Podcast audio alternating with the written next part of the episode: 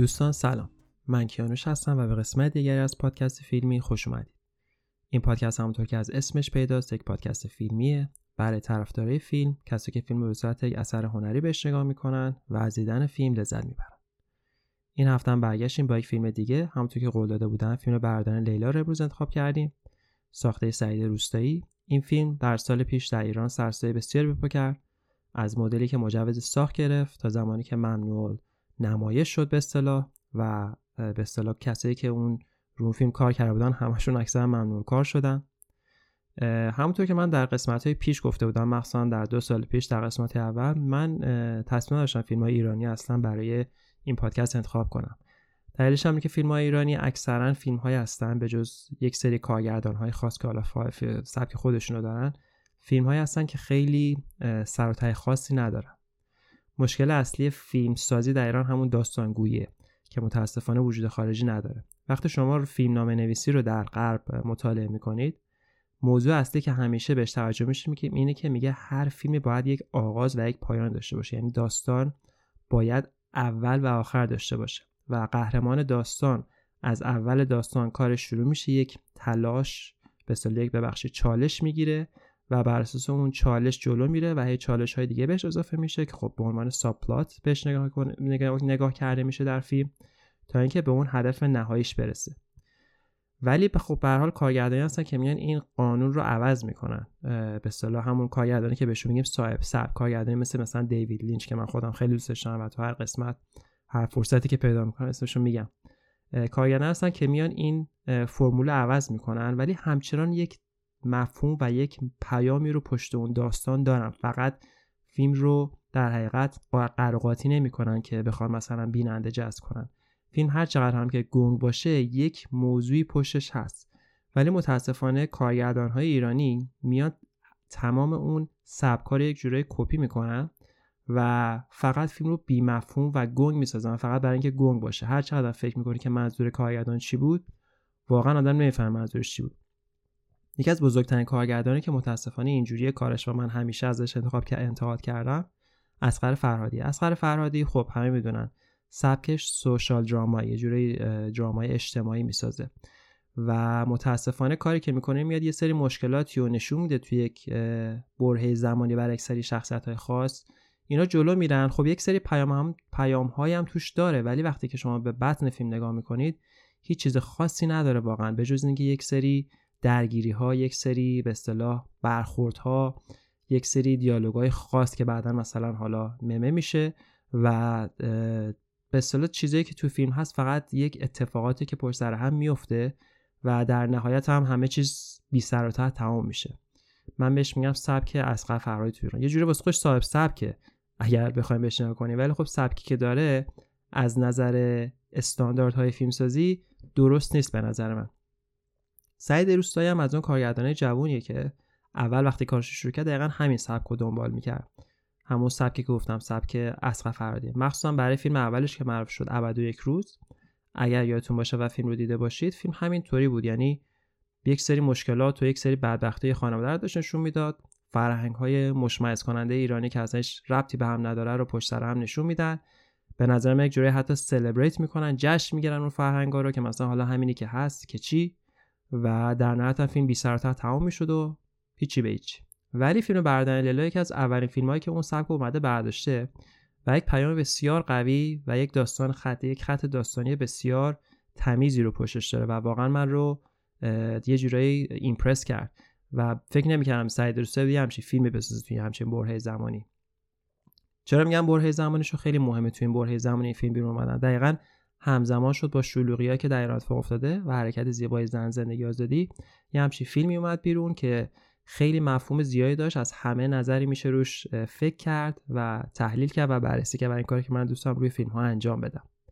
اگر یادتون باشه آخرین و اولین فیلم ایرانی که من تو این پادکست در حقیقت آوردم فیلم خانه پدری بود که اونم ساخته کیانوش عیاری. کیانوش عیاری حالا درست اسم شبیه منه ولی دلیل نمیشه که من دلیلی که دوستش دارم اینه که اون واقعا صاحب سبک، یعنی کارگردانی که داستان میتونه بگه، فیلم رو جلو میبره و یک مفهومی تو فیلمش هست، یعنی همیشه یک پیام خیلی مهمی رو توی فیلم دنبال میکنه. همونجوری که در خانه پدری مفهومش در حقیقت این بود که فرهنگ ما از 70 سال پیش تا الان هیچ پیشرفتی نکرده، یک فرهنگ ثابتیه که همه نگهش داشتن و نسل به نسل به همدیگه میدنش بدونه که بخواد هیچ گونه به اصطلاح بهبودی در این فرهنگ به وجود بیاد، یعنی که مثلا بخواد این فرهنگ بهتر بشه و همونجوری ادامه پیدا میکنه. اگر یادتون باشه در خانه پدری من توضیح دادم بزرگترین و بدترین حالا هولناکترین صحنهش صحنه آخره که اون شخصیت پسر رو که شهاباسیانی بازی میکنه خیلی کورکورانه داره از پدرش گوش میده که بیاد اون جنازه عمه بزرگش که سالها پیش کشته شده رو برداره و به جایی منتقل کنه. و وقتی که نامزدش که در حقیقت یک دانشجوی پزشکی است و در حقیقت عنصر عقل اون صحنه است ازش میپرسه میگه چرا داری این کارو میکنی؟ میگه نمیدونم چون پدرم نمیگفت. همونطوری که 70 سال پیش در حقیقت پدرش که اون زمان یک بچه بوده به حرف پدر خودش گوش کرد و خواهرش رو به قتل رسون فقط به خاطر که پدرش ازش خواسته بوده. حالا چرا نمیتونسته دستور پدرش رو در حقیقت مورد سوال قرار بده؟ این مهمترین قسمت فیلم بود که میگه هنوز تو فرهنگ ما اونجوری است، یعنی گوش کردن کورکورانه از نظرات پدر و مادر فقط به خاطر اینکه پدر و مادر بزرگتر هستن. و یکی از بدترین قسمت‌های فرهنگ ماست که ما میگیم درسته پدر و مادر احترامشون واجبه، یعنی هیچ کس این قضیه پوشیده نیست که یکی از عزیزترین افراد زندگی انسان پدر و مادر آدم هستن. پدر و مادر آدم به واقع هویت انسان هستن و شما نمیتونید هیچ وقت اونها رو انکار کنید. ولی متاسفانه فرهنگ در جامعه هست اینه که میگه پدر مادر میاد در جایگاه عمده مثل جایگاه خدا و میگه که پدر مادر در حقیقت بالاترین جایگاه رو باید در زندگی شما داشته باشن و نافرمانی یا گوش نکردن به نظرات پدر مادر بزرگترین گناه، که متاسفانه این عقاید اونجوری که من تو بچگی خوندم از دین اسلامیه. یادتونه اگر میگفت یعنی بزرگترین ضرب مثل که همشا میگن میگن بهش زیر پای مادران است، که این به نظر من خیلی ازش سوء استفاده شده. یعنی به مادر یک جایگاهی میده که میگه چون شما بچه رو به دنیا آوردی پس دیگه تا آخر عمر حق داری هر کاری دوست داری بکنی. یعنی یک جوری رفتار میشه انگار مثلا بچه آوردن در خانواده ایرانی به زوره، یعنی مثلا یکی میاد بچه رو به زور و یک پدر مادر تحمیل میکنه و میگه شما دیگه باید اینو بزرگ کنی و بزرگ کردن بچه‌ها یک جوری به عنوان لطف بچه حساب میشه. یعنی بچه رو یک جوری باهاش رفتار میکنن که انگار دارن بهش لطف میکنن که بزرگش کردن، انگار مثلا بچه سرراهی بوده. حتی اگر بچه سرراهی بوده باشه باز اون پدر مادره که انتخاب میکنه که بچه رو به فرزندی قبول کنه، حتی اگر اون بچه به صورت بیولوژی مال پدر مادر نباشه باز هم فرزند اون پدر مادر حساب میشه و باز هم اون پدر مادرن که انتخاب کردن اون بچه رو توی زندگیشون بیارن. پس مسئولیت خیلی بزرگی دارن به بچه و اون مسئولیت رو باید انجام بدن. اون مسئولیت لطف نیست به بچه، اون مسئولیت وظیفه پدر مادره. یعنی پدر مادری که یک بچه رو میارن باید بزرگش کنن، هیچ راه دیگه‌ای ندارن، این لطف نیست به بچه. ولی متاسفانه در فرهنگ ما اینجوری جا افتاده که بزرگ شدن ما وسیله پدر مادر یک لطفه و به خاطر اون لطف ما باید تا آخر عمر هر چی که اینا میگن باید گوش کنیم. ولی خب اینا باید در نظر بگیریم دنیا همیشه در حال پیشرفته، علم همیشه در حال پیشرفته، هر نسلی به جرأت میشه گفت از نسل قبل بهتر میدونه. یعنی شما وقتی که بزرگ میشی درسته پختگی پیدا میکنی، به اصطلاح گرم و سرد روزگار رو میچشی، از نظر تجربه مسائل شخصی خیلی بیشتر میفهمی از یک انسان جوان‌تر، ولی وقتی بحث علم و به اصطلاح کارهایی که باید تو زندگی انجام بده که زندگی به صورت نرمال جلو بره هر روز و هر سال داره تغییر میکنه و گوش کردن به نظر یک بزرگتر که چطوری زندگی کنی تا یه حدی جایزه، از یه حدی به بعد دیگه واقعا ربطی نمه به پدر مادر داشته باشه. و این موضوع اصلی که فیلم خانه پدری روش در حقیقت تمرکز میکنه. ستینگ خیلی جالبی داره، ستینگش تقریبا شبیه همون عبد یک روز یک خانواده به اصطلاح با وضعیت مالی نچندان خوب، یعنی اصلا نه خوب خیلی هم بد، یک پدریه که سعید پورسنی بازی میکنه شخصیتشو و این پدرش میده که حالت پدر سالاری داره، خیلی زور میگه، سعی میکنه حتی اسم بچه‌هاش انتخاب کنه، سواد نداره این پدر و با اینکه سواد نداره بازم سعی میکنه به همه زور بگه. مادری که در حقیقت فقط داره به حرفای پدر گوش میده، از خودش هیچ هویت یا شخصیتی در خانواده نداره و اینکه فقط میبینه که اون پدر خانواده چی میگه که همون رو مجبور کنه بچه‌ها رو انجام بدن، یعنی یک جورایی همون پدر سالارانه که در حقیقت گفتم. و خب در این خانواده خب شخصیت‌های مختلفی هست.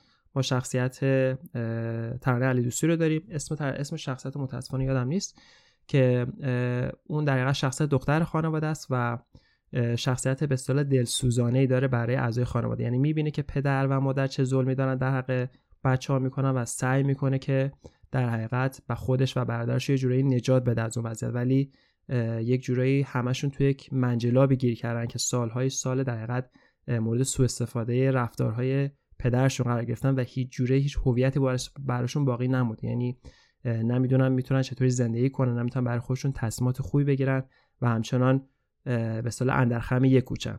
و این یکی از مواردی که واقعا در فرهنگ ما خیلی بد جا افتاده و اونی که پدر و مادر مخصوصا نسل قدیم‌تر وقتی بچه‌ها بزرگ میشن به این فکر نمی‌کنن که بچه‌ها وقتی بزرگ میشن یعنی اینکه باید برن دنبال زندگی خودشون دیگه. یعنی شما فکر کنید یک خرس یا یک شیر که انسان هم نیست تمام سعیشو میکنه که بچه‌شو بزرگ کنه که در نهایت بچه رو بفرسته یا اون توله‌شو بفرسته به طبیعت که اون توله بتونه خودش زندگی کنه، ولی در فرهنگ ما کاملا برعکس. یعنی پدر مادر ایرانی خیلیاشون بهترین سعیشون میکنن که تا آخرین لحظه که میتونن بچه رو پیش خودشون نگه دارن.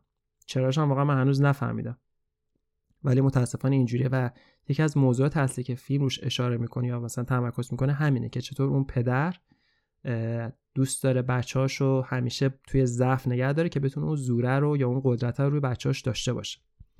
از یه طرف دیگه این پدر، شخصیت پدر خانواده، توی فامیل خودش آدمیه که زیاد مورد توجه قرار نمیگیره، یعنی زیاد تحویلش نمیگیرن. توی فامیلش نشون میده یک فامیل بسیار سنتیه که مثل مدل‌های مافیای ایتالیایی یک در حقیقت خاندان داشتن که اول فیلم در حقیقت با عزاداری اون شخص شروع میشه و پدر خانواده که در حقیقت شخصیت اصلی داستان ماست که صد پور سن بازی میکنه، اون به خاطر سنش داره سعی میکنه که بتونه شاید جای اون خانواده رو بگیره. حالا اون خانواده چیکار میکنه؟ هیچ کار خاصی نمیکنه، یعنی در حقیقت فقط یک لقب تو اون خانواده، ولی اونقدر این کار برای این پدر مهمه که داره بهترین سعیشو میکنه که اون لقب رو بگیره. از این نظر از اونور اون در حقیقت خانواده‌ای که به اصطلاح خاندانشون اون خانشون رو از دست دادن از این خواسته پدر خانواده سوء استفاده میکنه و در حقیقت ازش میخوان که اگر میخوای خان بشی توی خاندان ما باید یک کادو خیلی بزرگ برای عروسی یکی از مثلا نوه‌هایی که تو اون خانواده هست بیاری تا ما بتونیم قبول کنیم که تو بشی خان. و اونجاست که ما میفهمیم که این پدر خانواده در حقیقت در طول عمرش نزدیک به 40 تا سکه طلا جمع کرده بوده و تصمیمی که اون سکه‌های طلا رو بده به یکی از نوه‌هاش، این مثلا نوه‌های عموزاداش یا مثلا خانواده دور، که فقط یک لقب بگیره و توی جایگاه بشینه. جدا از این که میدونه که بچه‌های خودش همشون درگیر زندگی ان، هیچ کدومشون نتونستن بزرگ بشن به خاطر مدل تربیت و مدل خانوادگی و همشون دارن سعی میکنن که یه جورایی یک شخصیتی پیدا کنن، یک چیزی بشن تو زندگی. همشون با اینکه سنشون خیلی بالاست ولی همشون دندرخم یک کوچن. خیلیشون هنوز با پدر مادر زندگی میکنن. اون دو سه نفرم که سعی کردن برن بیرون هیچ کارن بیسیک. یکیشون کارگر ساختمونه، شخصیت علیرضا که نوید محمدزاده بازی میکنه که اولی فیلم نشون داده میشه که مثلا اونم چطوری به چه فضاحتی از کار اخراج میشه. و اینکه یک شخصیت دیگه هست که اونو پیمان مادی بازی کرده که پیمان مادی مثلا از این شخصیت هست که سعی کرده بره جدا بشه ولی هیچ چیزی نداره، خونه بسیار خرابه در نزدیکی جایی مثل حلبی آباد داره، سعی میکنه با کلاهبرداری یا دزدی یا هر جور شده زندگیشو بگذرونه در طول روز. و شخصیت همون دختر خانواده رو داریم که ترانه علی دوستی گفتم، اونم یک معلمه ولی خب هنوز با پدر مادر زندگی میکنه. در اصل همینه که اون پدر مادر در حقیقت همه کارهای روزمرهشون روی دوشون دختر گذاشتن و در حقیقت خودشون یه جورایی رفع تکلیف کردن. یعنی میگن ما دیگه پیریم، دیگه بهش دهدی نمیخوریم، فقط باید زور بگیم شمایی که باید به ما خدمت کنین چون ما شما رو به دنیا آوردیم و با این وضعیت افتضاح بزرگتون کردیم. و اینجاست که واقعا آدم رو به فکر فرو میبره، میگه که واقعا این تم خیلی از خانواده‌های ماست. حالا این فیلمه و این فیلم یک جورایی تو فیلم همیشه باید اون مسائلی که نشون داده میشه یک جوری اگزاجریت بشه، یک جوری بزرگ نمایی بشه تا اینکه بیننده بتونه بهتر بفهمه موضوع رو. ولی خب وقتی که ما میایم به سبک و سیاق خانواده ایرانی نگاه میکنیم تقریبا همش همینطوریه، چه خانواده خیلی روشنفکر چه خانواده خیلی سنتی، حالا بالا پایین داره، همشون اینجوری سعی میکنن وقتی بچه بزرگ میشه چطور اون کنترلر رو نگه دارن، اون کنترلر رو از دست ندن، میخوان اون کنترلر رو همیشه تو دستشون داشته باشن، حالا چه زیاد چه کم. هیچ وقت نمیخوان قبول کنن که بچه وقتی بزرگ میشه یعنی بزرگ شده، یعنی باید بره مستقل بشه. اون فهم و درک اون خرس یا شیر رو ندارن که وقتی بچه بزرگ میشه بچه باید بره دنبال زندگی خودش، بچه نباید تا آخر عمرش پیرو و یا مطیع پدر مادر باشه. و حالا میخوام این فیلم موضوع رو ببرم طرف یه خورده بیشتر بازش کنیم، بعد مثلا به این نتیجه برسیم که چرا این فیلم واقعا در ایران ممنوع نمایش شده. وقتی ما راجع به فیلم حرف می‌زنیم، فیلم هیچ چیز خاصی نداره که بخواد ممنوع نمایش بشه. تنها دلیلی که مثلا میتونه میشه بهش فکر این که دقیقاً قبل از که فیلم بخواد ساخته مثلا پروانه نمایش بگیره، ترانه علی دوستی خیلی شجاعانه اومد و طرفدارش از زندانی آزادی اعلام کرد، به زندان رفت بیچاره، با اینکه آزاد شد ولی بازم از حرفش برنگشت که از معدود سلبریتیاست که هنوز عکسش رو همه چیزشو توی اینستاگرام نگه داشته و هر گاهی پست میکنه، اعتراضش رو میگه، حجاب اجباریش رو برداشته و خیلی شجاعانه ادامه میده مبارزش رو، دمش هم گرم. ولی وقتی که میخوایم به بطن فیلم نگاه کنیم، اصلا ربطی به بازیگرها و یا اتفاقاتی که تو فیلم میفته نداره. موضوع فیلمه که اون در حقیقت مسئولین رو به حسد نگران کرد. خب ما یک پدر داریم در رأس خانواده که بسیار بیسواده، بسیار نفهمه، بسیار انسان بیشوریه، یعنی هر فحش یا ناسزایی بخوای بدی برازنده این پدره. یک صحنه خیلی عجیبه که توی فیلم هست که واقعا من از باید تو فکر آدم بره با این صحنه، اینه که یک روز، یک شب در حقیقت، ترانه دوستی بیدار میشه، میره تو آشپزخونه و میبینه پدرش داره توی سینک آشپزخونه میشاشه، که در حقیقت اون بی‌ارزشی اون محیط خانواده رو داره واسه اون پدر نشون میده، که این پدر تنها چیزی که از این خانواده میخواد اون جایگاه خودشه، اون راحتی خودشه. یک سری آدما رو می‌خواسته که دور و برش باشن و فقط بهش خدمت کنن، نوکریشو کنن در حقیقت، و نوکری و کلفتشو کنن در حقیقت، و خودش در حقیقت فقط می‌خواد همه چی داشته باشه بدون اینکه بخواد یک ذره تلاش کنه. یعنی حتی حاضر نیست مثلا خونه‌ای که خودش، یعنی مینیمم خونه‌ای که مهیا، که خونه بسیار قدیمی کلنگه که احتمالاً دستشویش هم بیرونه، خودش حاضر نیست بره اون دستشویی استفاده کنه. خودش میاد شبا توی سینک ظرفشویی ادرار میکنه، که اینکه مثلا میخواد بگه این آدم واقعا هیچی براش مهم نیست به جز خودش. و حالا چرا این فیلم خیلی سرساپه کرد به این که ما برگردیم به اون 40 تا سکه‌ای که این پدر نگه داشته بود که بخواد کادو بده. این 40 سکه یک جورایی معادل 40 سال ظلم و جنایت جمهوری اسلامیه و میاد اون پدر رو در جایگاه عمده مثل جایگاه علی خامنه ای که 40 سال برای خودش داره حکم فرمایی میکنه. حالا علی خامنه ای از اولش نبوده ولی جمهوری اسلامی رو داریم میبینیم، نظام جمهوری اسلامی که 40 سال داره حکم فرمایی میکنه، تنها چیزی که براشون مهمه فقط شرایط زندگی خودشونه، هیچ اهمیتی براشون نداره که در حقیقت مردم ایران چی میخوان یا مثلا دنبال چی هستن. و از طرفی هم میخواد تو منطقه که همون خاندان پدر است، میخواد اون وجهش رو حفظ کنه، یعنی میاد صدها میلیون دلار سالانه به حزب الله کمک میکنه، صدها میلیون دلار سالانه به حماس کمک میکنه، صدها میلیون دلار سالانه خرج میکنه توی فلسطین، توی برای گروه‌های تروریستی که در خاورمیانه مشکل می‌سازن برای کشور مثل اسرائیل، برای عربستان. این پول رو داره کمک میکنه که اون وجهه به اصطلاح آقا بودنش رو توی بین شیعیان حالا منطقه، اونایی که دوست دارن مشکل ایجاد کنن، حفظ کنه. و اصلا براش مهم نیست که مردم خودش دارن چی میکشن، براش مهم نیست که مردم خودش های گرسنه نیستن، نیاز دارن به کمک‌های دولتی، نیاز ندارن. مردم خودش در حد همون کوپنای در حقیقت مینیمال نگه داشته، فقط به اصطلاح یک کوپن بخور و نمیر، یعنی رو بگیر خوشحال باش، غذاتو بگیر خفه شو، دیگه کار دیگه با تو نداریم، تو فقط میتونی دور این سفره بشینی و یه غذا بخوری، هیچ کار دیگه تو نمیتونی، تو نه حق زندگی داری، تو نه حق به اصطلاح داشتن یک شخصیت از خودت داری، نه حق در حقیقت خونه دار شدن داری، حقی هیچی نداری، تو فقط حق اینو داری که بشینی و فقط من اون نون خشکی جلوتو میذارم تو اونو بخوری. چرا؟ چون من میخوام تو یک جای دیگه که خاندانم هستم و حالا اون گروهای دوستم یا هر چی که هستم، من میخوام اونجا یک وجهی داشته باشم و به خاطر اون وجه باید پول خرج کنم. چرا؟ فقط چون میخوام بالا بشینم و حالشو ببرم، هیچ چیز دیگه برام مهم نیست. و این در حقیقت این موضوعی که خیلی مسئولو نگران کرده، اذیت کرده و در حقیقت مجبورشون کرده که همه رو ممنوع کار کنن و کلا فیلمو کلا حذف کنن. شخصیت نوید محمدزاده رو میخوام بهش برگردم، شخصیت خیلی جالبیه. شخصیت نوید محمدزاده دقیقاً شخصیتی که سعی میکنه دعوا نشه تو خانواده، یعنی با تمام ظلمایی که میبینه هی داره سعی میکنه چطوری میتونه خانواده رو یه جوری با هم دیگه نگه داره. یه آدم بی‌ارزه و بی‌خاصیته که فقط داره سعی میکنه دنبال میگره که چطوری هیچ چیز خراب نشه و همه با همون خط صاف جلو بره. بیش از حد پدرش رو دوست داره، دلش هم معلومه چرا، ولی خیلی بهش توجه میکنه و دوست نداره اون پدر ناراحت بشه. اون شخصیت جورایی مشابه شخصیت‌های اصلاح طلبه که در جمهوری اسلامی هستن، کسایی که در حقیقت به نظر من بزرگترین جنایت رو در حق مردم ایران کردن. شخصیت‌هایی مثل مثلا علی خامنه ای، حالا دار دستش، حالا هر کی هستن، اونها به هر حال همیشه رو بودن، یعنی همیشه وضعیتشون معلوم بوده، میدونیم چه جور آدمی هستن، هیچ گوره دورویی توشون وجود نداره. خیلی شیک میان میگن که آقا همینی که هست، میخوای نمیخوای بعد بخوای. ولی شخصیت مثل علیرضا که نوید محمدزاده بازی میکنه، هی داره سعی میکنه با کلمات، با لغات، با کاراش بازی کنه. یعنی یه جوری میاد هی سعی میکنه بگه که مثلا حالا این کارو نکنیم، اون کارو نکنیم، مراعات اینو کنیم. یه جا حتی یه جایی میگه که به خواهرش میگه ما همه گاویم، یعنی داره یه جوری میخواد بگه که ما اصلا هیچی نیستیم، پدر داره درست میگه، پس سعی کنیم مثلا حالا پدر ناراحت نکنیم. به جایی میرسه که تو همون قسمت اصلی فیلم قبل از اینکه مثلا دعوا شروع بشه، اینه که وقتی که علیرضا اینا رو راضی میکنه که اون 40 سکه طلا رو به خاطر مثلا دل پدر عوضیشون ببرن واسه عروسی، اون کسی که دقیقاً اون سکه رو میدزده ترانه علی دوستی که داره سعی میکنه به مردم یا حالا اون برادر خواهرش کمک کنه.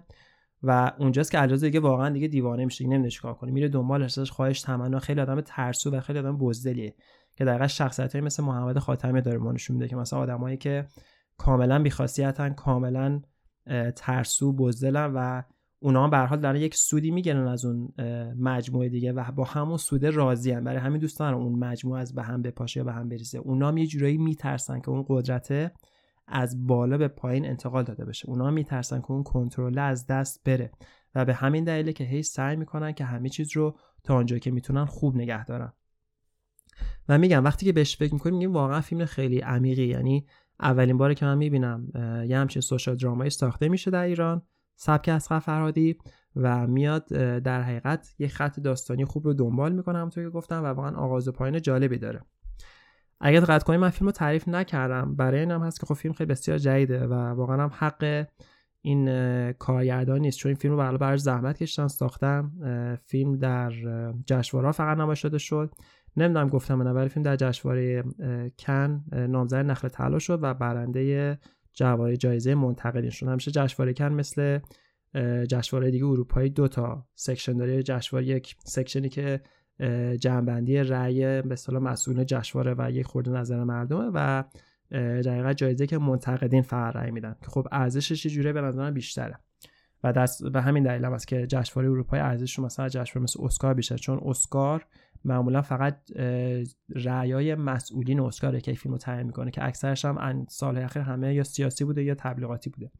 ولی وقتی یک گروهی از منتقدین میان تصمیم میگیرن به یک فیلم جایزه بدن، اون فیلم فقط دارن به اون فیلم نگاه میکنن، به ساخت فیلم و به مثلا توانایی فیلم، هیچ گونه دنبال جنبه تبلیغاتی یا مثلا شعارگونه نیستن. و فیلم واقعا میگم فیلم بسیار تمیزیه، با اینکه فیلم 2 ساعت خورده هم هست که خیلی عجیبه برای فیلم ایرانی، ولی اصلا شما رو خسته نمیکنه و فیلم رو میتونید تا آخر ببینید. من خودم متاسفانه خیلی فیلم به صورت غیر قانونی دیدم، چون هیچ نسخه قانونیش فعلا وجود نداره و این که میگم فیلم به اصطلاح مجوز نمایش که نگرفت که هیچی، سریعا هم لو رفت و این لو رفتن فیلم‌ها با کیفیت بالا صیغه جدید شده در ایران. اخیراً یک فیلم دیگه من دیدم، جنگ جهانی سوم، ساخته هومن سیدی هم کارگردان جالبیه، خیلی سعی میکنه از سبک‌های مختلف تقلید کنه، ولی اون فیلم هم بنده خدا لو دادن و وقتی بعضی که لو دادن تازه بهش اجازه نمایش دادن. حالا نمیخوام مثلا دنبال اون فیلم برم، فیلمش بسیار داستانی و شعرگونه بود، جای بحث نداره زیاد. برگردیم به فیلم برادران لیلا. خب همونطور گفتم 2 بخش داشت، که بخش خانواده، بخش سنتی قضیه، در حقیقت نمادی از اکثر پدر مادر ایرانی و کسایی که واقعا دوست ندارن اون کنترل رو از دست بدن روی خانواده، و خب هدف اصلی مسئولین جمهوری اسلامی هستن که اون رئیسش علی خامنه ای که دارن در حقیقت نشون میدن که چطور این انسان، اگه بتونیم اسمش رو بذاریم انسان، این 40 سال قدرت رو با چنگ و دندون داره نگه می‌داره، اصلا هیچی براش مهم نیست و فقط اون وجهه خودش در منطقه، مثل وجهه پدر خانواده در برادران لیلا در خاندان خودش مهمه، یا حالا یه کسی که تو اون خانواده خودش از یک جای قدیمی که اومده. اینم خیلی نکته مهمه. میخوام حالا سوئیچ کنم به قضیه فرهنگی ما که چطور این قضیه همچنان در فرهنگ ما کاملا جا افتاده.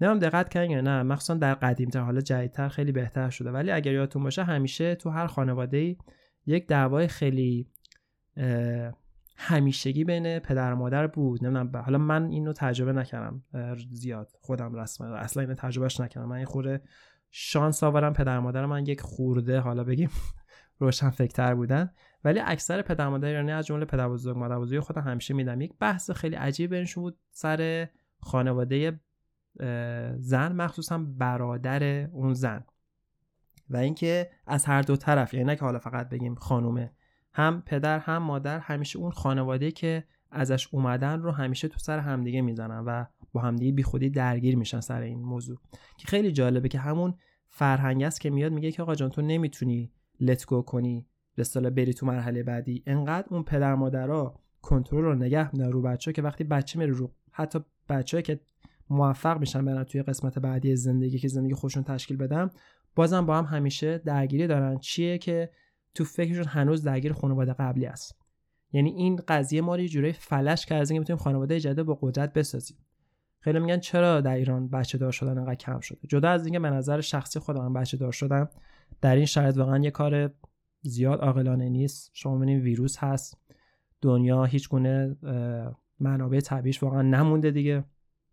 البته من خودم نمیخوام یادم دورو باشم، من هنوز بچه‌دار نشدم و هنوزم نمیدونم تصمیم میگم بچه‌دار شم، یعنی نه کامل روی چی من نمیذارم، چون من از زندگی پر از شانس و موقعیت هاست که شما هیچ وقت نباید بگین کاری هیچ وقت نمی‌کنم. به قول یک ضرب مثل انگلیسی هست، میگه never say never، میگه هیچ وقت نگو هیچ وقت، چون ممکنه اتفاق بیفته.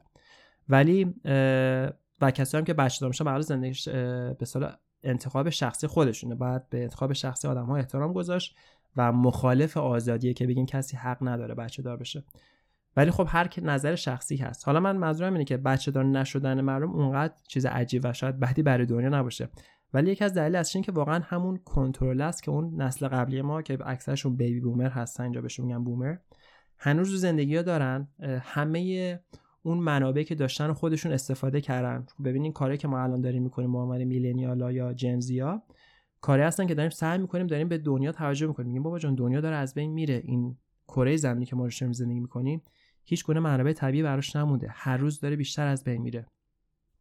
شما ببینید گرما و سرمای زمین کاملا از دست رفته. یک زمانی بود زمستون و تابستون و بهار همه چیش معلوم بود. الان ما میایم میبینیم زمستون شروع میشه، اولش گرمه، بعد وسطش سرد میشه، بعد زمستون از خودش میمونه تا وسط بهار. الان ما در ونکوور همیشه این موقع سال دیگه گرم شده بود، الان هنوز سرده، ولی جالب هفته دیگه یه دفعه میخواد از 10 درجه بره به 22 درجه. این است یک اختلاف عجیب غریبی که اصلا مکسس نمیکنه. تنها دلیلش اینه که چون میگم منابع طبیعی زمین انقدر روش فشار اومده واقعا داره از بین میره. یعنی استیمیشنی که دارن برای زمین اول 100,000 سال بود، الان از 1000 اومده پایین‌ترین اون که در چند سال آینده زمین کاملا از بین بره. خیلی از جاهای کره زمین اصلا دیگه قابل زندگی نیست تا 50 سال آینده. یعنی کشورهای مثل روسیه و کانادا میشن یک جورایی بهشون میگن سیف هیون، یعنی مثلا کسایی که تو هر مثلا جایی مثل فرض کنین مرکزی آفریقا، حتی جنوب ایران، کشور عربی، مثلا تا 5 سال دیگه هیچ چیزی نمیمونه واسه، یه قطره بارم قرار نیست بیاد. هر چقدر هم خرج کنن که بخوام باران مسئولیت به وجود بیارن، منابع طبیعی کاملا از بین رفته. من فکر نمی‌کنم مثلا در ایران به این مسائل هنوزم توجه شده باشه. خب دلیلش اینه که مردم انقدر مشکلات دارن بیچاره‌ها که دیگه نمیتونن فکر کنن که آقا جمیان آشغالاشون رو جدا کنن، حالا مثلا مالیات چه میدونم کربن بدن، مالیات اینو بدن. انقدر وضعیت زندگی مثلا بغرنجه که واقعا این قسمت توی فکر کسی نمونه که بخواد بیاد به زمین فکر کنه. حالا حرف که می‌خواستیم بزنیم اینه که با این که زمین داره از بین میره و اصلا بچه‌دار شدن زیادم کار همچین خوبی هم نیست برای زمین، ولی میگم دلیل اصلی که اینقدر تولدها کم شده در نظرشه بوده که واقعا نسل بعد از بومرها هیچی ندارن بیچاره‌ها. وضع اقتصادی از این ور که داغون، از اون ور که میگم میخوان بیان بیرون، اون فکر خانواده همیشه باهاشون، یعنی نمیتونن قبول کنن که آقا جا وقتی میرن توی خانواده با یکی ازدواج میکنن، اون دو نفر یک خانواده جدیدن، اونا یک خانواده جدید حساب میشن. اونا نمیتونن فکر کنن که حالا ما فقط با هم ازدواج کردیم ولی خانواده اصلیمون خانواده قدیمی است. این خیلی جالبه که همیشه وجود داره برای ما و مشکلات خیلی زیادی برای جوانای ایران به وجود آورده. یک چیز جالب دیگه که بهش میشه فکر کرد اینه که در همین راستا، یادتونه بچه که بودین همیشه این رو در مدارس یا مثلا در حتی جمعای خانوادگی میگفتن که مثلا ماها خیلی به زن احترام میذاریم. چرا؟ چون وقتی که غربی ها ازدواج میکنن، خانم ها فامیلشون رو تغییر میدن به فامیل شوهرشون، یعنی هویتشون از بین میره، در صورتی که این کاملا غلطه.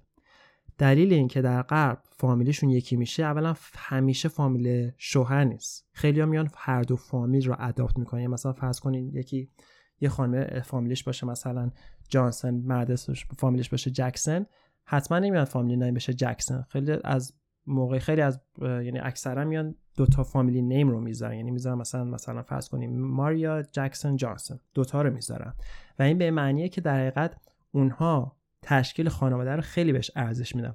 دیدین تو این فیلم‌ها وقتی که از یک دختر خواستگار میشه گریه میکنه، این لوس بازی نیست، این در حقیقت اون استپ خیلی بزرگه که این قراره تو زندگیش برداره و میخواد از خانواده اصلش جدا بشه و یک خانواده جدید رو با یک انسان جدید تشکیل بده.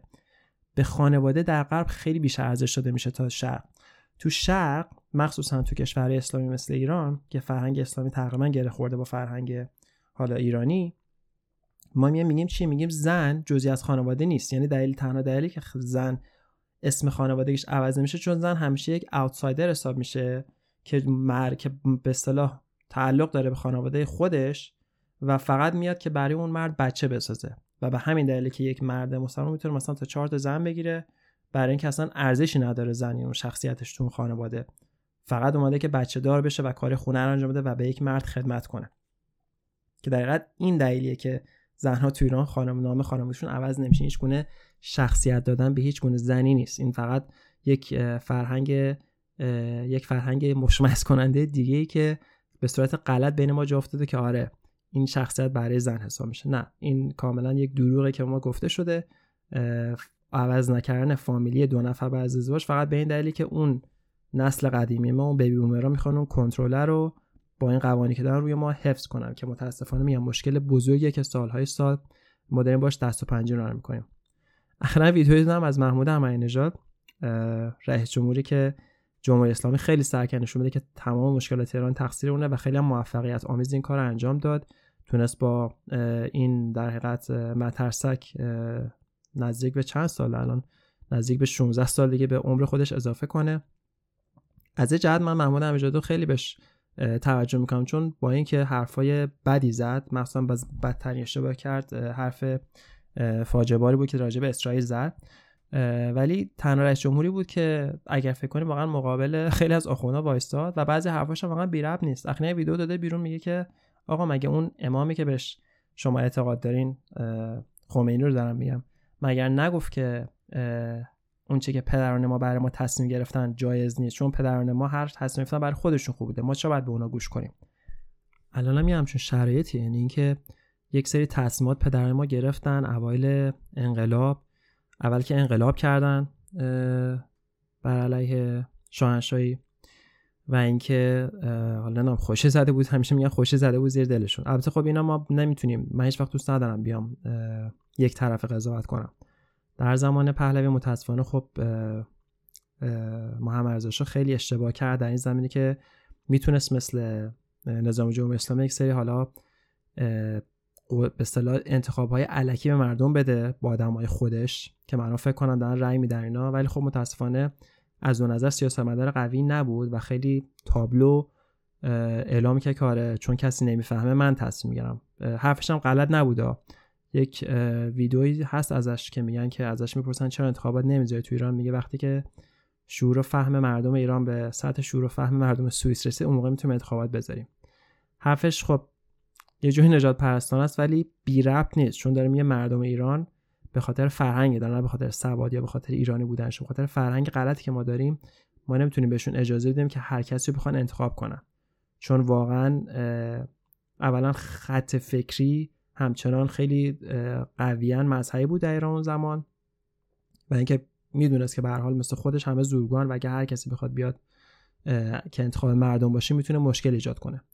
یه جوری شاهنشاهی ایران مشکل اصلی بود که هیچ وقت خط ثابتی نداشت. مثلا شما این در انگلستان یک خانواده شاهنشاهی کلا بوده و خب برای انگلیسی‌ها خیلی معروفن به سیاستمداری. واقعا وقتی شما داستان‌های کوین رو میخونین واقعا میبینید که این کوین که اخیراً فوت کرد چقدر با سیاستمداری همه دوره‌ها رو گذرونده. یعنی مثلا یک زمانی بوده که در انگلستان اون سوشالیست‌ها یا اون کسایی که در حقیقت بیشتر می‌خواستن از شاهنشاهی بیان کنار تونستن آدمش رو انتخاب کنن و یک سریال ساختن توی نتفلیکس راجبش به اسم کراون که تو سیزن 2 یا سیزن 3 فکرم روی این قضیه فوکس کرد.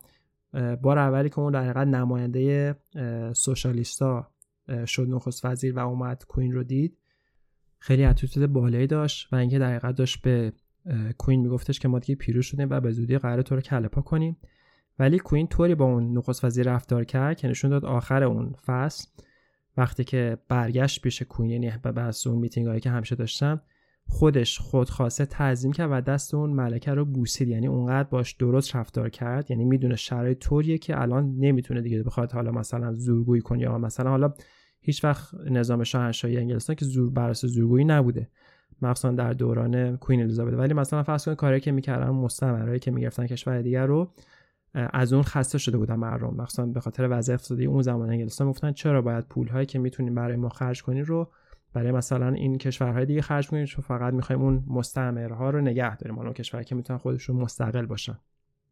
و این قضیه حتی تو دوران مارگارت تاچر هم ادامه داشت و حتی مارگارت تاچر با اینکه زن بود، اون هم یک جورایی نتونست کوین رو کله پا کنه، چون کوین میدونست کی و کجا چه تصمیم بگیره، چه حرفی بزنه، چیکار کنه و عاقلانه رفتار کنه. به اصطلاح اون کوالیتی که محمدزاده هیچ وقت نداشت و هر وقت هر چی ازش پرسیدن خیلی صادقانه جواب میداد و از اینم نمیترسی که چه بلایی سرش بیاد. این مشکلی که خیلی از ما داریم، من خودم خیلی وقتا توی این پادکست حرف میزنم بعد پخشش میکنم، میگم کاش این حرفو نمیزدم، کاش اون حرفو نمیزدم. مشکلی که برای ما ایرانی‌ها داریم، سیاستمدار نیستیم، یه جورایی روی احساساتمون خیلی بیش از حد تصمیم میگیریم تا اینکه بخوایم روی عقل و یا روی فکر تصمیم بگیریم. و برگردیم به موضوع اصلی، میخواستم اینو بگم که به هر حال در نظامی که فقط بر اساس زورگویی بوده و هیچ گونه در حقیقت سیاستمداری توش نبوده، پدران ما اومدن بعد در اون زمان در یک برهه زمان تصمیم گرفتن، گفتن ما میخوایم مثلا دموکراسی داشته باشیم. من همیشه با پدر خودم صحبت میکنم، میگه که واقعا ما تا اوایل مثلا اون اواخر سال اواخر شلوغ داد، هیچ کس حتی خمینی رو زیاد نمیشناخت، یعنی یه گروهک کوچیک داشته که به یک باره شعله ور میشه، چون تنها کسی بود که اومد جلوی محمدزاده وایساد و حرف زد، یعنی مثل مردم حرف میزد، خیلی عامیانه حرف میزد و مردم شروع کردن بهش گوش دادن و یک دفعه شد رهبر انقلاب. و همیشه هم این دروغو میگفته که آره من فقط میخوام کمک کنم که انقلاب کنم و بعدش هم میرم توی حوزه علمیه میشینم، که متاسفانه حوزه علمیه شد سنگرگاه کل نظام و دیگه چیزی نیست که بخوایم دوباره تعریف کنیم از اول انقلاب تا الان، تمام قتلایی که انجام دادم، اعدام‌های وحشتناکی که کردم و متاسفانه با قوانین وحشیانه که پیاده کردم که اکثرشو فکر می‌کنم تو صدر اسلام پیاده کرده باشن، اینا سعی کردن مردم رو به کنترل خودشون در بیارن. و خب ما می‌بینیم این قضیه همچنان ادامه داره دیگه. ببینین الان مثلا همونطور که گفتم نسل شجاع زن‌های ایران تصمیم گرفتن اکثرشون که دیگه حجاب نداشته باشن. واقعا هم یکی از ابتدایی ترین، واقعا من خندم میگیره هر دفعه میخوام راجع به این قضیه حرف میزنم، سه قسمت داریم راجع به این قضیه حرف میزنیم، چرا ما باید واقعا در 2023 راجع به این قضیه حرف بزنیم؟ خودش سوال خیلی بزرگیه، ولی هنوز که هنوز به خاطر اون کنترل است، یعنی اصلا حجاب خودش مسئله نیست، اینا میخوان کنترل رو از دست بدن، یعنی انقدر احمقن، انقدر بی سیاستن که نمیدونن که آقا جان اگر یک خورده سعی کنن مردم گوش بدن و سعی نکنن اونجوری که خودشون دوست دارن مردم گوش بدن، شاید بهتر بشه وضع. اینه وقتی مثلا امثال روحانی و خاتمی میان که مثلا مردم رو آروم کنن، این فقط مدل خودشونه دیگه، نمیه که واقعا یه آدم با سواد تحصیل کرده کار درستو که واقعا سیاستمدار رو بزنن سر کار، مثلا اجازه بدن همه بیان تو سیاست. اونایی که خودشون دوست دارن رو آوردن به عنوان مترسک‌های مختلف، از خاتمی گرفته تا احمدی نژاد تا حتی موسوی که یه مدت شده بود رئیس جنبش آزادی‌خواه. من واقعا نمی‌دونم چطوری از توی خود نظام که خودش کثیف‌ترین کارا رو کرد، یکی از تو همون نظام میشه به اصطلاح رهبر جنبش‌های مخالف و بعد مردم هم بهش گوش می‌کنن. واقعا خودش یک جای سوال بزرگی که دیگه حالا نمی‌خوام راجعش بحث کنم، ولی پوینت اصلی حرف اینه که این پدران ما یه کاری کردن، غلطی کردن 43 سال پیش، دلیل نمیشه که اون همیشه ادامه پیدا کنه. یعنی واقعا اون اتفاقی که افتاد اتفاقی بود که در یک کشوری افتاد، انقلابی شد و اون انقلاب الان در حال پوست انداختن جن، مثلا آدمایی که در آینده میان، درسته ما همچنان اون گروهک های کله خر رو داریم، کسایی که به هر حال جیره خورن یا حالا به خاطر واقعا عقایدی که دارن، من نمیدونم واقعا تو این دوره تو سال 2023 که همه کس میتونن توی تلفنشون همه گونه اطلاعات رو کسب کنن، چرا هنوز به یک سری عقاید پوشیده اعتقاد دارن ولی به هر حال حالا چه سودی ازش میبرن؟ اونا همیشه هستن، یعنی 20% جامعه همیشه اونجوری خواهد. ولی واقعا اون اکثریت جامعه که دنبال آزادی اصلی هستن، آزادی انسانی هستن، 100% در آخر پیروز میشن، چون واقعا هر چقدر اینا زورشون رو بزنن، اینا دارن عقاید رو دنبال میکنن که پدرای ما 43 سال پیش متاسفانه مبدأش بودن، به وجودش آوردن. خیلی هاشم شد به صورت قانون، یک سری جوانای واقعا خام و نپخته که بر اساس یک سری احساسات کاذب اومدن رو کار و تونستن قدرت رو به دست بگیرن و اونا اون زمان میخواستن اینجوری باشن. ما به عنوان به اسم دموکراسی و اسم آزادی باید بهشون احترام بذاریم، واسه اون زمانشون خوب بود، خوش به حالشون. ولی الان دیگه طوری نیست که اونا بخوان برای نسل الان تاثیرشون، نسل الان دیگه میدونه که آقا اون افکاری که شما داشتین واقعا افکار پوشیده و ضد زنی بود که شما آوردین. در حقیقت انقلاب جمهوری اسلامی انقلاب مردا بود، انقلاب خاصی نیست، انقلاب مردا بود که متاسفانه قدرت بیشتری به مردا داد.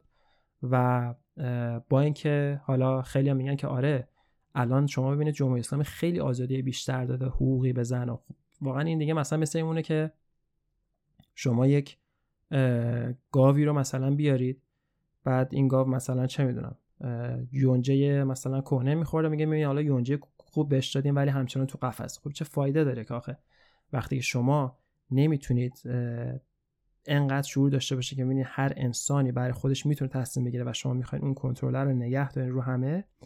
این نشون میده که واقعا هیچ گونه رشد فکری که ندارین، هیچ چی، واقعا از یک گاو هم گاوترین که واقعا نمیفهمین که زمانه عوض میشه، زمانه هر روز داره تغییر میکنه. در دنیایی که همه اطلاعات بین همه داره پخش میشه و همه میتونن همدیگه رو ببینن، کنترل کردن یک جامعه واقعا وحشتناک ترین کاری که میتونین انجام بدین. ایران از یک نظر خیلی وضعش خرابه، چون یک کشوری مثل کره شمالی هیچ راه ارتباطی زیاد نداره، واقعا اینترنتش همه چیزش محدوده، یعنی مردمش رو نمیتونن واقعا دنیا رو به روز ببینن. برای همین شاید با همون خونه‌های مجانی که میگیرن، غذای مجانی که هر از گاهی میگیرن و فقری که دارن خوشحالن و از زندگی میکنن، اونها هم که میفهمن دیگه سعی میکنن فرار کنن، بیچاره‌ها میرن کره جنوبی، حالا از چین یا هر جا فرار کنن. ولی در کشور ایران وضعیت خیلی بغرنجه، چون مردم همه چی میتونن ببینن، از یه طرف مثلا آزاد میذارن این چیزا رو، بعضی طرف میخواد زور بگن. این یکی از احمقانه ترین مدل‌های حکومتداری که در دنیا وجود داره. من یعنی ظلم و فسادش بزنم کنار، از نظر طرز فکری به نظر میسه مثلا یک سری بچه مدرسه‌ای دارن این دولت رو میچرخونن با همون ذهنیتی که اول انقلاب اومدن سه دانشجو با شور به اصطلاح حسینیشون اومدن و کشور به دست گرفتن. هنوز همچنان همون مغزه همون جوری مونده، هیچ رشد خاصی نکرده، یعنی افکار همون افکار جوونی 43 سال پیش که اصلا ربطی به الان نداره، یعنی از منسوخ هم منسوخ‌تر شده.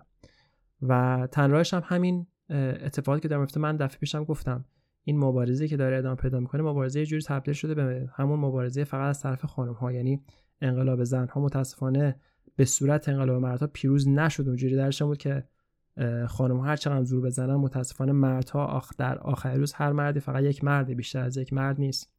تو قسمت پیش بهش پرداختیم، نمیخوام دیگه برام سراغ موضوع. خلاصه کلام اینه که واقعا تنها راه نجات این کشور اینه که همون جوری که خانم‌ها دارن به نافرمانی مردانشون ادامه بدن، چون هم دیگه جرئت نمی‌کنن که دیگه از خودشون استفاده کنن. به اصطلاح فهمیدن که خشونتی که در آبان 96 به وجود اومد دیگه نمیتونه تکرار بشه، سعی کردن تکرارش کنن. متاسفانه فجایع بسیار وحشتناک هم وجود اومد، همونجوری گفتم لیست مادرای داغدار درازتر شد، قتل وجود اومد که آدم دیگه واقعا نمیدونه چطوری حذف کنه، قتل مثلا کودک مثل کیانی پیرفلک، نیکاشا کرمی، بچه کشی، بچه معصوم کردن، کاری که هنوز دارن سعی می‌کنن تا یه حدی ادامهش بدن که بتونن کنترلر نگه دارن. ولی واقعا آدم میدونه میمونه که چرا واقعا چطور نمیتونن اینا درک کنن که آقا جان at some point در یک جا بالاخره یه چیزی منفجر میشه، یک حسرت، یک اینا همه یک به اصطلاح آتش زیر خاکستر که فعلا دارن سعی میکنن به صورت مسالمت‌آمیز مبارزه کنن. ولی اگر شما بخواید دوباره برگردین و دوباره بخواین افکار خودتون رو پیاده کنید، همیشه در نهایت شکست برای کسی که بخواد زور بگه و بخواد اون زورش رو نگه داره. و متاسفانه برگردیم به فیلم، از موضوع فیلم خیلی فاصله گرفتیم. فیلم برادران لیلا فقط اینو داره میگه دیگه، که میگه که انسانی که 40 سال فقط ظلم میکنه به بچه‌هاش، 40 سکه طلا داره، بچه‌هاش همه بزرگ شدن، بچه‌هاش همه در حقیقت باید تا اون نقطه زندگیشون کار و بار و زندگی داشته باشن، ولی به خاطر کنترل بیش از حد پدر و مادر، واسه که پدر و مادر فقط اونا رو به عنوان یک وسیله داره میبینه و به عنوان یک برده داره بچه‌هاش میبینه که به زندگی خودش، اصلا واسش مهم نبوده که این بچه‌ها بخواد به کجا برسن. بچه رو فقط آورده برای اینکه بشه در حقیقت وسیله برای خودش که زندگیش راحت‌تر باشه. همین. یکی دیگه از این موضوع رو میخوام با یک قسمت دیگه از فرهنگ ایرانی تطبیق بدم و بعد قسمت تمام کنم. یک زمانی در ایران، حالا همه کشورها، شغل ها محدود بود، یعنی مثلا قبل از که دانشگاهی باشه نجار داشتیم، بنا داشتیم، ارزم بود شما خیلی مزرعه دار داشتیم، اکثرا زمین داشتن و در اون برهه زمانی چون واقعا آدما بیشتر از این نمیفهمیدن و بیشتر از این توانایی نداشتن، اکثرا بچه‌ها میرفتن دنبال شغل پدر مادر و به همین دلیل پدر مادر میتونستن یک در حقیقت کنترلی داشته باشن رو بچه‌ها. ولی خب زمانی ما داریم میگیم که خب وضع اقتصادی اصلا انقدر بد نبود، با کمترین کار شما میتونستین پول خوب به دست بیارین. من شنیدم از پدر مادرم که یکی از جدهای من بقالی داشته و یک زمانی انقدر پول داشته با شرایط اون زمان وقتی حساب می‌کرده، مثلا فهم کرد دیگه کار نکنه دیگه اوکیه، قبل از که اصلا دنیا شروع تغییر کنه و به سمت علم اونا بره. خب یه زمان بود همه چیز راحت بوده، یعنی مثلا این مدل زندگی بوده که بچه باید دنبال رو پدر مادر بوده، پدر مادر می‌تونه قدرت داشته باشه چون قرار بوده اون شغل یا اون در حقیقت بیزینسشو منتقل کنه به بچه.